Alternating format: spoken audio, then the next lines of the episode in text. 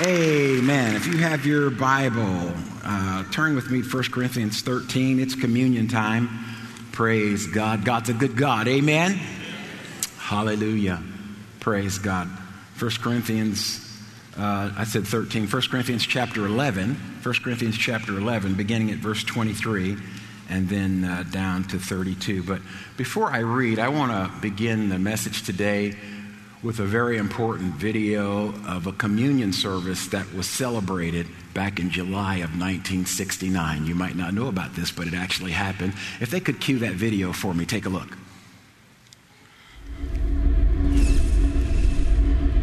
I believe that this nation should commit itself to achieving the goal before this decade is out of landing a man on the moon and returning him safely to the earth.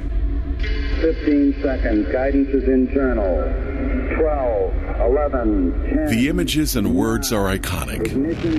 And for almost anyone alive during the 1960s, they spark indelible memories of what has been called the greatest achievement in human history man's first landing on the moon. 875 feet. Four forward, drift into the right a little. 30 seconds. Forward, drift. Okay, engine stop. Houston, uh, Tranquility Base here. The Eagle has landed. Yet while Apollo 11 remains a hallmark of our collective past, a significant event occurred on the mission that went unnoticed by the more than 600 million people who watched from Earth with breathless anticipation. On July 20th, 1969, astronaut Edwin Buzz Aldrin celebrated communion on the moon. Uh, Houston, Tranquility, over. Tranquility, Houston, go ahead. Roger, this is the LEM pilot. I'd like to take this opportunity to ask every person listening in, whoever,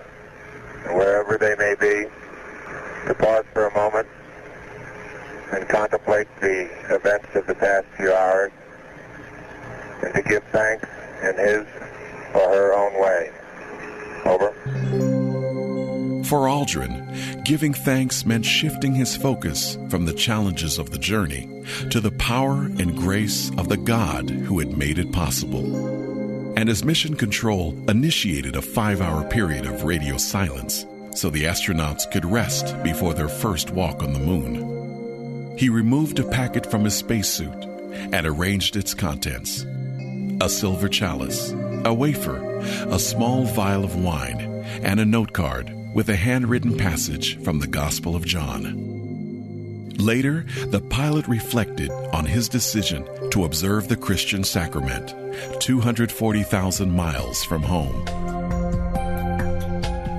During the radio blackout, I prepared the bread and the wine. As I poured the wine into the chalice our church had given me, the one sixth gravity of the moon caused the liquid to curl slowly and gracefully up the side of the cup. Then I read the scripture which I had chosen to indicate our trust in Christ. I am the vine, you are the branches. Whoever remains in me and I in him will bear much fruit, for you can do nothing without me.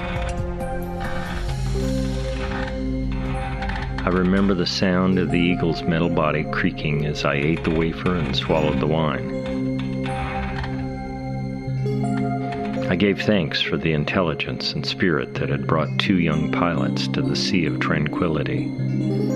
At the time, I could think of no better way to acknowledge this enormous achievement than by giving thanks to God.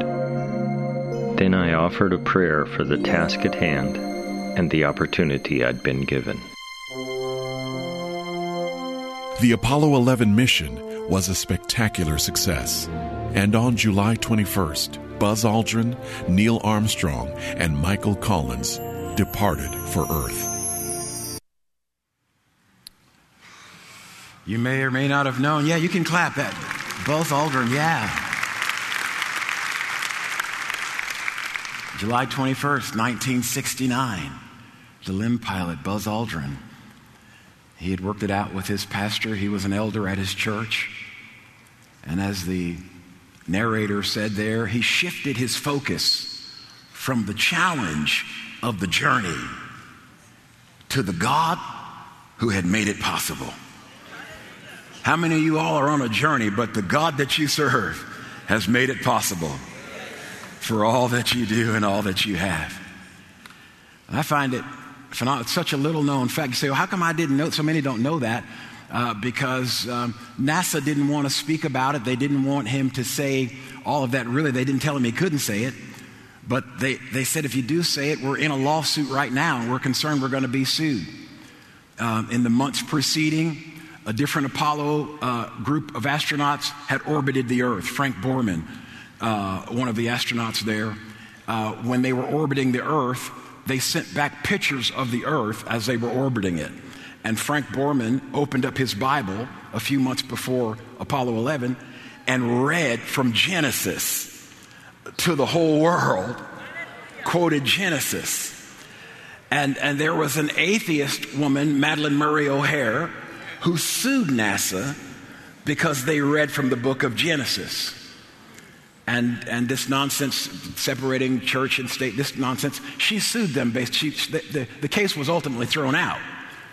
But it was still in court, and NASA was afraid that if he celebrated communion and they all knew, then they were going to be sued again. So they didn't tell him. He didn't. They, they, they just kind of said, if you could just hush it a little bit. And so uh, during the blackout period, then he said those words that went back to Houston, asking everyone to give thanks, to contemplate the magnitude of what had just happened.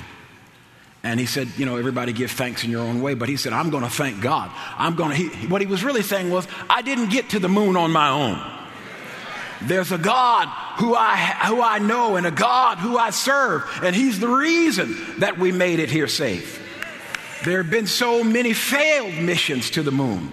So many people who have lost their lives in this endeavor. And this certainly was no easy feat. One of the greatest accomplishments in our nation's history was to, to land on the moon. But, but really, what Buzz Aldrin was saying is I know that if it had not been for the Lord who was on my side, we wouldn't be at any moon.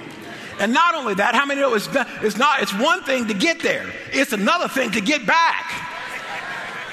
and he said, I want to thank God right now because I know from whence my blessings come, and I'm not ashamed to turn and tell God, thank you. And you know, every one of us ought to be like that. We ought to be, we ought to be not ashamed to tell God, thank you. I want to share five quick points about communion with you before we celebrate today.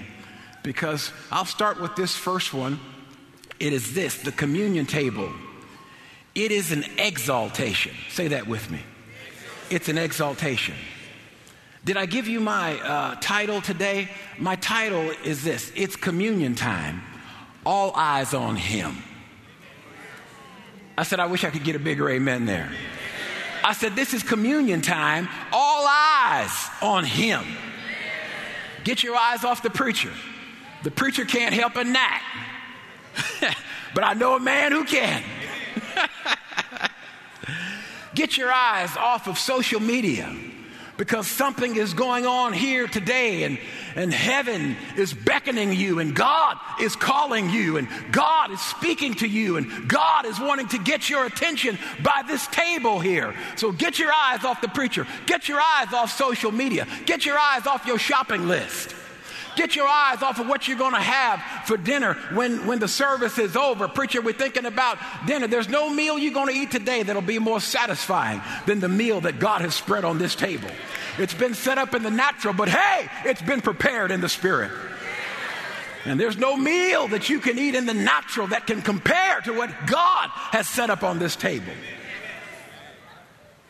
And so get your eyes off of what might be distracting you. Get your eyes off the problem, whatever problem you may have or whatever problem you may be facing. Communion calls you and I to get our eyes off of that.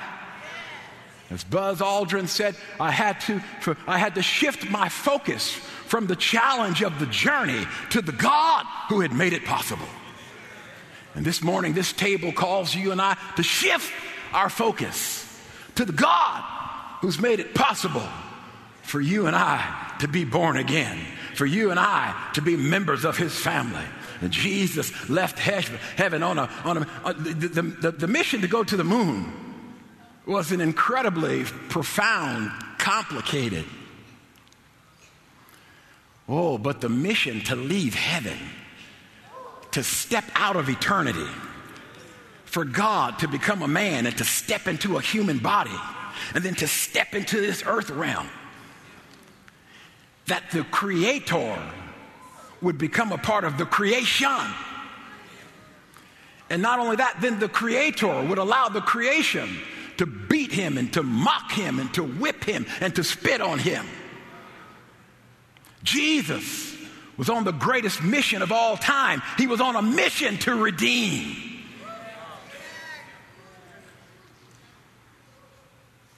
It's communion time. All eyes on him. And so, my first point eh, communion is an exaltation. It's an exaltation. The communion gives you and I an opportunity to turn and tell God, thank you. And like Buzz Aldrin, we're, we're able to say, God, I wouldn't have made it. If, if it hadn't been for you, I wouldn't have made it. Buzz was saying, I know from whence my help has come. My help has come from the Lord. The psalmist said, If it had not been for the Lord who was on my side when trouble rose around me, the psalmist said, if it hadn't been for the Lord, uh, when, when my enemies surrounded me, the psalmist said, they would have eaten me alive had it not been for the Lord. Over in Psalm 78, don't turn there, Psalm 78, verse 18 and 19, Israel asked the wrong question. They asked the question doubting, mocking God's table. In their distress, in their problems, in their trials, they became distracted, they lost their focus. And they started asking, Can God prepare a table in the wilderness? Can God, can, can God take care of his people in the wilderness? Can God set a table in the wilderness? But David answered the question. Israel asked the question without faith. David answered the question in faith. In Psalm 23, David said, The Lord prepares a table before me in the presence of my enemies. And there is no table like the table that God Himself has spread. And as I said, this table was prepared in the natural, but it was set up in the spirit. And all of our needs, whatever they may be spiritual, emotional, physical, whatever they are our needs are met through what has happened and the agreement that God has set on this table. It's an exaltation. Communion gives us a chance to turn and tell God, thank you. Hadn't been for you, wouldn't have made it. Thank you. I know the Lord blessed you with a nice job, but you didn't get that job on your own. It was God who put his favor on you. You ought to tell him thank you. I said it was the Lord who healed you. You ought to turn and tell him thank you. Hadn't been for the Lord, that alcohol would have swallowed you alive. Hadn't been for the Lord, those drugs would have swallowed you alive. Hadn't been for the Lord, those problems would have swallowed you and I alive. But the table speaks and we can turn and exalt God. It is an exaltation. We're saying, God, you've been so good. We're, let's read a little bit. We're in uh, 1 Corinthians 11, starting at 23. For I pass on to you, this is where we see it's an exaltation. Verse 23 and 24. I pass on to you what I received from the Lord Himself.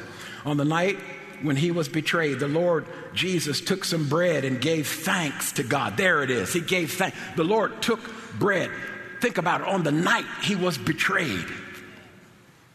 You don't think it hurt him that he was betrayed? He knew what it was like to suffer and to feel what we feel, and yet without sin. And when he was betrayed, he took bread and gave thanks. And I don't know what you may be going through emotionally. Maybe somebody's betrayed you. Maybe someone has hurt you.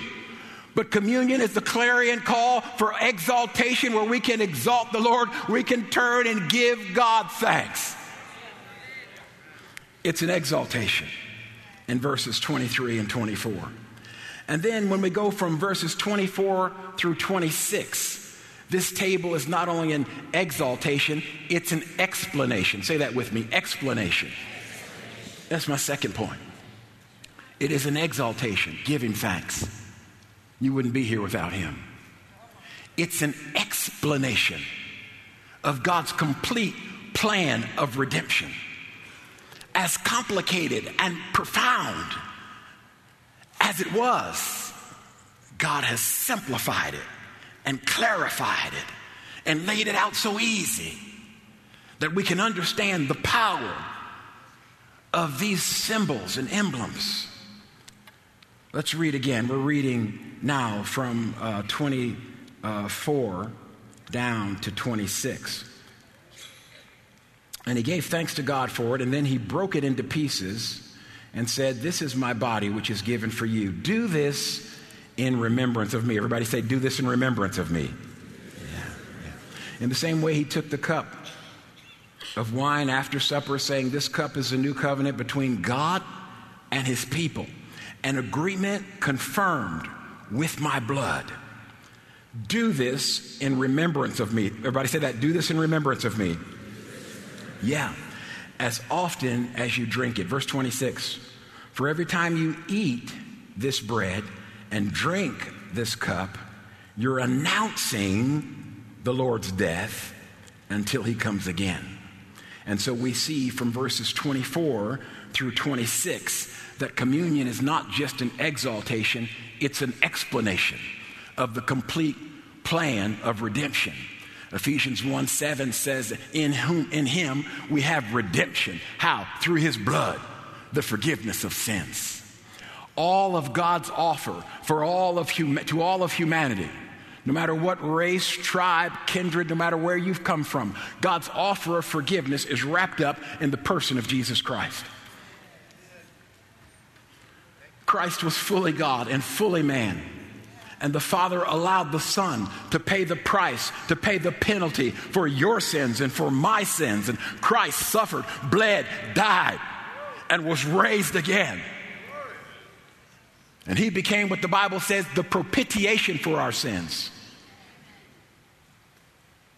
His sacrifice satisfied God's high demands for justice. And it was only his blood that could do it. His blood, the Bible says, precious blood. The efficacy of his blood. There's no other blood like the blood of Jesus. That blood has power. There is power in that blood. There's power, there's power, there's wonder working power in the blood. That blood is still saving. That blood is still washing. That blood is still cleansing. That blood is still freeing and releasing people. There's no blood like the blood of Jesus. Communion is not just an exaltation, it is an explanation. And 26, verse 26 tells us that every time, every time that we eat this bread, we're proclaiming his death until he comes. Think about that. Every time we eat the bread, we proclaim his death. Every time we eat the bread and drink from the cup, what do we do? We proclaim his death until he comes. Well, we understand this from reading uh, Ephesians chapter 1, 19 through 21. Listen, he, he, he, he died, but he was, he was raised from the dead. Let me say it this way between Ephesians and Colossians, the Bible tells you and I, right, when Christ died, we died. We died with him. How many know one of the greatest truths in the Bible is that when Jesus died, you and I, God allowed him to pay the penalty. He paid the price so that we would not have to pay it. In effect, when he died, we died. We proclaim his death, 26 says, verse 26, until he comes again. But in proclaiming his death, then we proclaim our own death. We're saying, the table is saying, he died for you. And we're saying back, and I died with him. The table proclaims, but he was raised from the dead. He was raised to life. And we proclaim we were raised with him. The table proclaims he was seated in heavenly places. In, in, in, and, and then we proclaim we were seated in heaven. Hey, we were seated with him. Communion is not just an exaltation, it is an explanation. It is not just an exaltation and an explanation. Thirdly, now, my third point it is an expectation. Verse 26 again, verse 26. Every time you eat this bread and drink this cup, you're announcing the Lord's death until he comes again. Until he comes again. Communion is an expectation.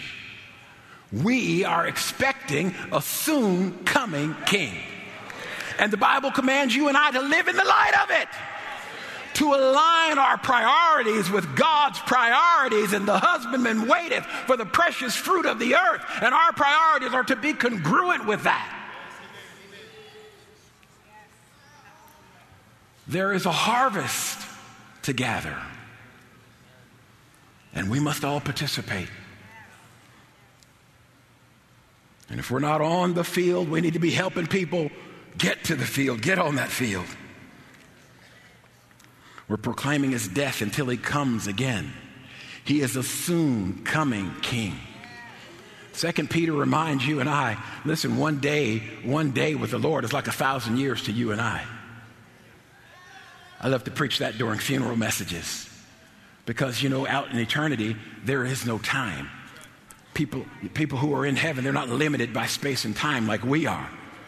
So many things bind us here space, time, gravity, buoyancy. whatever laws. But, but there, there is no time. What are you saying? You have a relative who's passed on to be with the Lord. The next time they see you, they're going to say it's been like a day. Seems like a day. On this end, thinking about my dad, my mom, my mama went home 1984. When I see my mom again, she's going to say, Bill, it seems like a day since I've seen you. To me, it seems like a thousand years, just like the scripture says a day with the Lord. is like a thousand years to you and I. And my mama, she knew how to set a table. And my, for my mom, it wasn't just the meal, it was the presentation of the meal. And when my friends would come over, even after our Thanksgiving meal was over, my friends would come out. Just, it was a common thing for my friends, my sister's friends. They said, Man, your, your house looked like something on Family Circle magazine, the way your mama got the dining room, uh, the dining room decorated. Looked like Family Circle magazine. I said, Oh, that's my mama. My mom would always make a turkey and a ham at Thanksgiving. One time she had her ham done early, had it up on the stove. My dog Toto, he was a big canine German Shepherd. He's named after Toto from the Wizard of Oz, you know. He was big, but Toto came in, he smelt that ham. And he got his big paws up on my mama's stove and he grabbed that ham.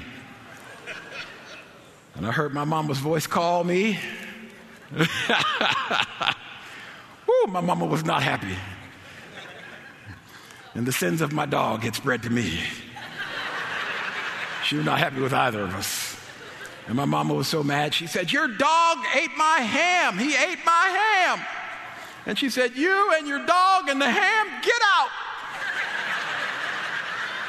And I was in the backyard. I was hugging Toto. I said, You really did it this time, boy. You got us both in trouble. I may not get Thanksgiving dinner because of you. we stayed out there protecting one another. And sometimes the devil can interfere with the plans of God. And Satan may have come and bit your ham. But you use your authority in the name of Jesus. And you put that devil back in his place. And you tell the devil to get away from you. He's trespassing when he tries to approach this table. Now, this table is holy ground. And there are no devils around this table and use the name, use the word, use the blood, and tell the devil where to go. Yeah. And so this table, it is an exaltation. This table, it is an explanation. This table, this table here, it is an expectation. But this table is also, number four now, it's an examination. This, this table calls you and I to examine our hearts. It's an examination. You say, where you, where you get that from, preacher?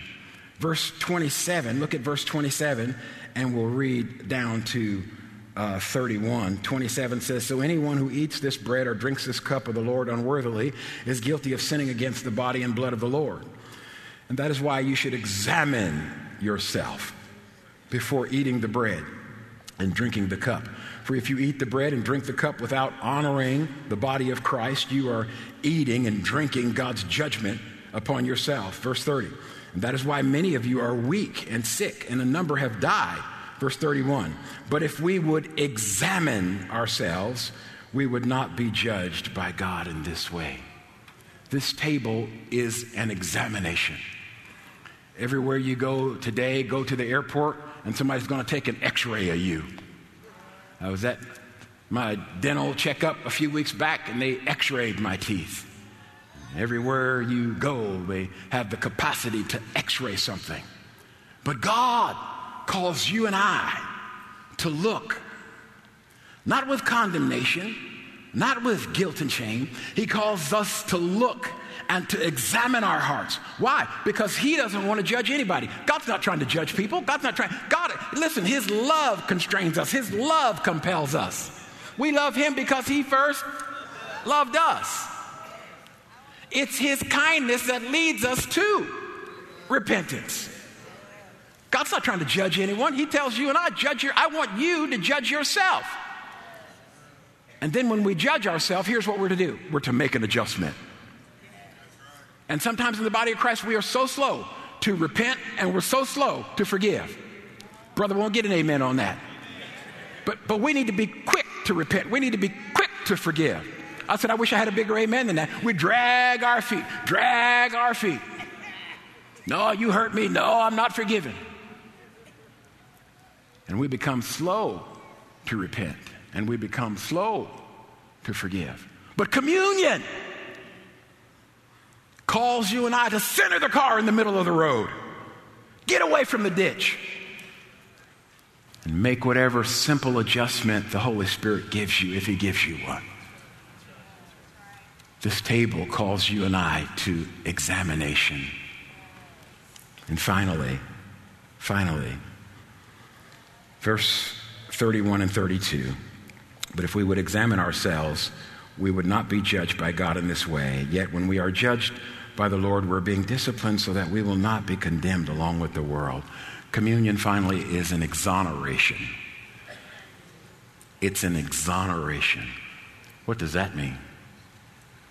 Exoneration is the official act of releasing someone from all blame. Through the blood of Jesus, God's offer of forgiveness is on the table through the person of Christ. And when we receive Christ and when we accept his sacrifice, God completely exonerates you and I. He wipes the slate clean. He doesn't only forgive our sins, he remits our sins. The Bible says we are justified. What does that mean? God treats me just as if I'd never sinned. This table reminds us of the exoneration. Exoneration. Yeah. I want to close my message today with a story that I heard when I was in school here at Rhema back in 1985. And it was a story about a famous evangelist. His name was Jack Coe. And Brother Hagin described the great healing revival that began in 1948. And so many wonderful men of God, women of God, anointed ministries came out of that healing revival. And uh, I'll not start naming all that. You can go Oral Roberts all the way, but, but, but all of these fantastic anointed ministers, men and women of God, came out of that healing revival. One of them was a man named Jack Coe. And Brother Hagin described him as a man that God anointed and used mightily. And he says at some point, the Lord spoke to him and told him to go and speak to Jack Coe. And the Lord was telling Brother Hagin, tell him that I want him to judge himself in three areas. One was diet in his diet, another one was walking in love with his fellow minister. and, and the other one was money, being money minded. And so the Lord sent Brother Hagin and told him, Go tell him to judge himself. Judge him said, No, don't. He didn't tell, he didn't tell Brother Hagin, You go. He said, Tell him I want him to judge himself in three areas. And it's diet, walking in love with his fellow minister, being money minded. But as it turns out, Jack Coe didn't do that. And then at some point later, Gordon Lindsay, who was uh, at that time the head of the Voice of Healing, he, he announced to a, a, group of the ministers in the Voice of Healing that suddenly Jack Coe had taken ill and that he was, the ministers needed to come down front and pray for, for him. And as Brother Hagin started down the aisle to pray for Jack Coe, the Lord spoke to Brother Hagin and said, Go back to your seat. And Brother Hagin said to the Lord in protest, Everybody's going forward. I want to go forward and pray for Jack Coe's healing. And the Lord said, Go back to your seat. Brother Hagin protested a third time. I, I don't want people to think I don't want to pray for him. And the Lord told him a third time, Go back to your seat. And as Brother Hagin got back to his seat, the Lord said, He's going to, I'm going to bring him home to me. I'm going to bring him home. And Brother Hagin said, I want to intercede for him. I want to, I want to plead his case. I want to pray for him. And the Lord said, I told him to judge himself in three areas. But he didn't do it, and I'm going to bring him home now. My friend, communion is a serious time. I'm not saying something bad's going to happen to you. I'm saying God doesn't want to judge you and I. I'm saying, I'm not trying to scare you. I'm saying, listen, God's commanding you and I to judge ourselves. And whatever adjustment needs to be made, make that adjustment. Every head of the home, every man, if you've, if you've made a mistake, then go tell your sweetie, I'm sorry. Every woman of God, every queen of the house, if you've made a mistake, go tell your sweetie, I'm sorry. And let me tell you this it doesn't, it doesn't hurt a parent when a parent goes to a child and says, I'm sorry, mommy was wrong or daddy was wrong. That, that strengthens the child, that strengthens their moral compass. If there's something that's wrong between you and God, what I'm suggesting to you is don't just simply swallow communion. The Corinthians did that. I read in there that Paul wrote to them, Some of you are, are weak, and some of you are sick, and some of you have died early. See the progression? Some were, some were weak, some were sick, some had died early. Why? They wouldn't judge themselves. And he said, Then you're making a mockery of communion. You're swallowing the cup, chewing down the bread in arrogance when you know God's speaking to you. And all I'm saying, my brother and sister, as I close, as, a, as we close this message, if the Holy Ghost speaks to you in any area, God didn't tell you and I to judge our neighbor. I ain't got no time to be, I don't have any time to be wondering what God might be saying to you. You know why? I ain't wondering what he's saying to Bill. That's all I'm concerned about. God didn't tell us to judge one another, look at one another, I wonder what's wrong with her. No. Judge yourself. And then let the power of the blood flow. The Corinthians weren't experiencing healing at the level that they should have because of the way they mocked communion. And I encourage you today, allow the Lord to speak to your heart. Let's pray together. Father, we look to you and we thank you for your mighty word. And as we come to this table, this table is no dead ordinance. This table is alive. And we thank you that these elements, the bread and the cup, represent the shed blood of the Lord Jesus, the remission of our sins, and his broken body given for our healing and for all of our needs of physical sustenance, whatever they may be. Jesus was beaten, bludgeoned for our healing. He took stripes on his back as a substitute for us. And by his stripes and wounds, today we are healed emotionally, we are healed physically. We are healed spiritually. In every way, we are healed. And His precious blood speaks and beckons to all, wherever you are, whatever you've done. And you may say to me, Preacher, you don't know what I've done. And you're right, I don't know what you've done, but I know what Jesus did for you. And if you'll call out to Him, and if you'll listen to Him right now, He'll help you with every head bowed, every eye closed. I want to know if there's anybody here in the sound of my voice. And in your heart of hearts, you know you're not right with God. You're not born again. Or if you are born again, you're not walking right with God. You're not walking with the Lord. And I wonder if you'd let me pray for you. every head bowed, every eye closed, if you just lift your hand and say, I need to get right with God. I'm not born again. If I were to die tonight, I don't know what would happen to me. Uh, uh, uh, preacher, I don't know what would happen to me if I died tonight. Let me see your hand. Anybody in here under the sound of my voice? We don't want anybody to die. We don't want anybody to go to hell. There's a heaven to gain, there's a hell to shun. The blood is the only thing that stands between us and that. Is there anybody here, anywhere? You say, I'm not born again. I don't know what would happen if I died. Is there anybody here and you say, I'm, a, I'm, a, I'm, I'm, I'm, I'm born again, but I'm not living right. I want to get right with God. I want to get right with God. Is there anybody in here and you say, I want to get right with God? We want to give you an opportunity. Praise God. Those of you who may be watching at home and listening at home, go and get some bread and get some water or some juice or whatever you have. Because communion is there and the Lord is there at your home as well. Father, I don't see any hands for those two invitations, and so I thank you for the blood of Jesus, for the efficacy that He is the propitiation for our sins, His broken body, His shed blood. And we thank you, Father, for touching, for healing, for delivering right now. In Jesus' name, amen.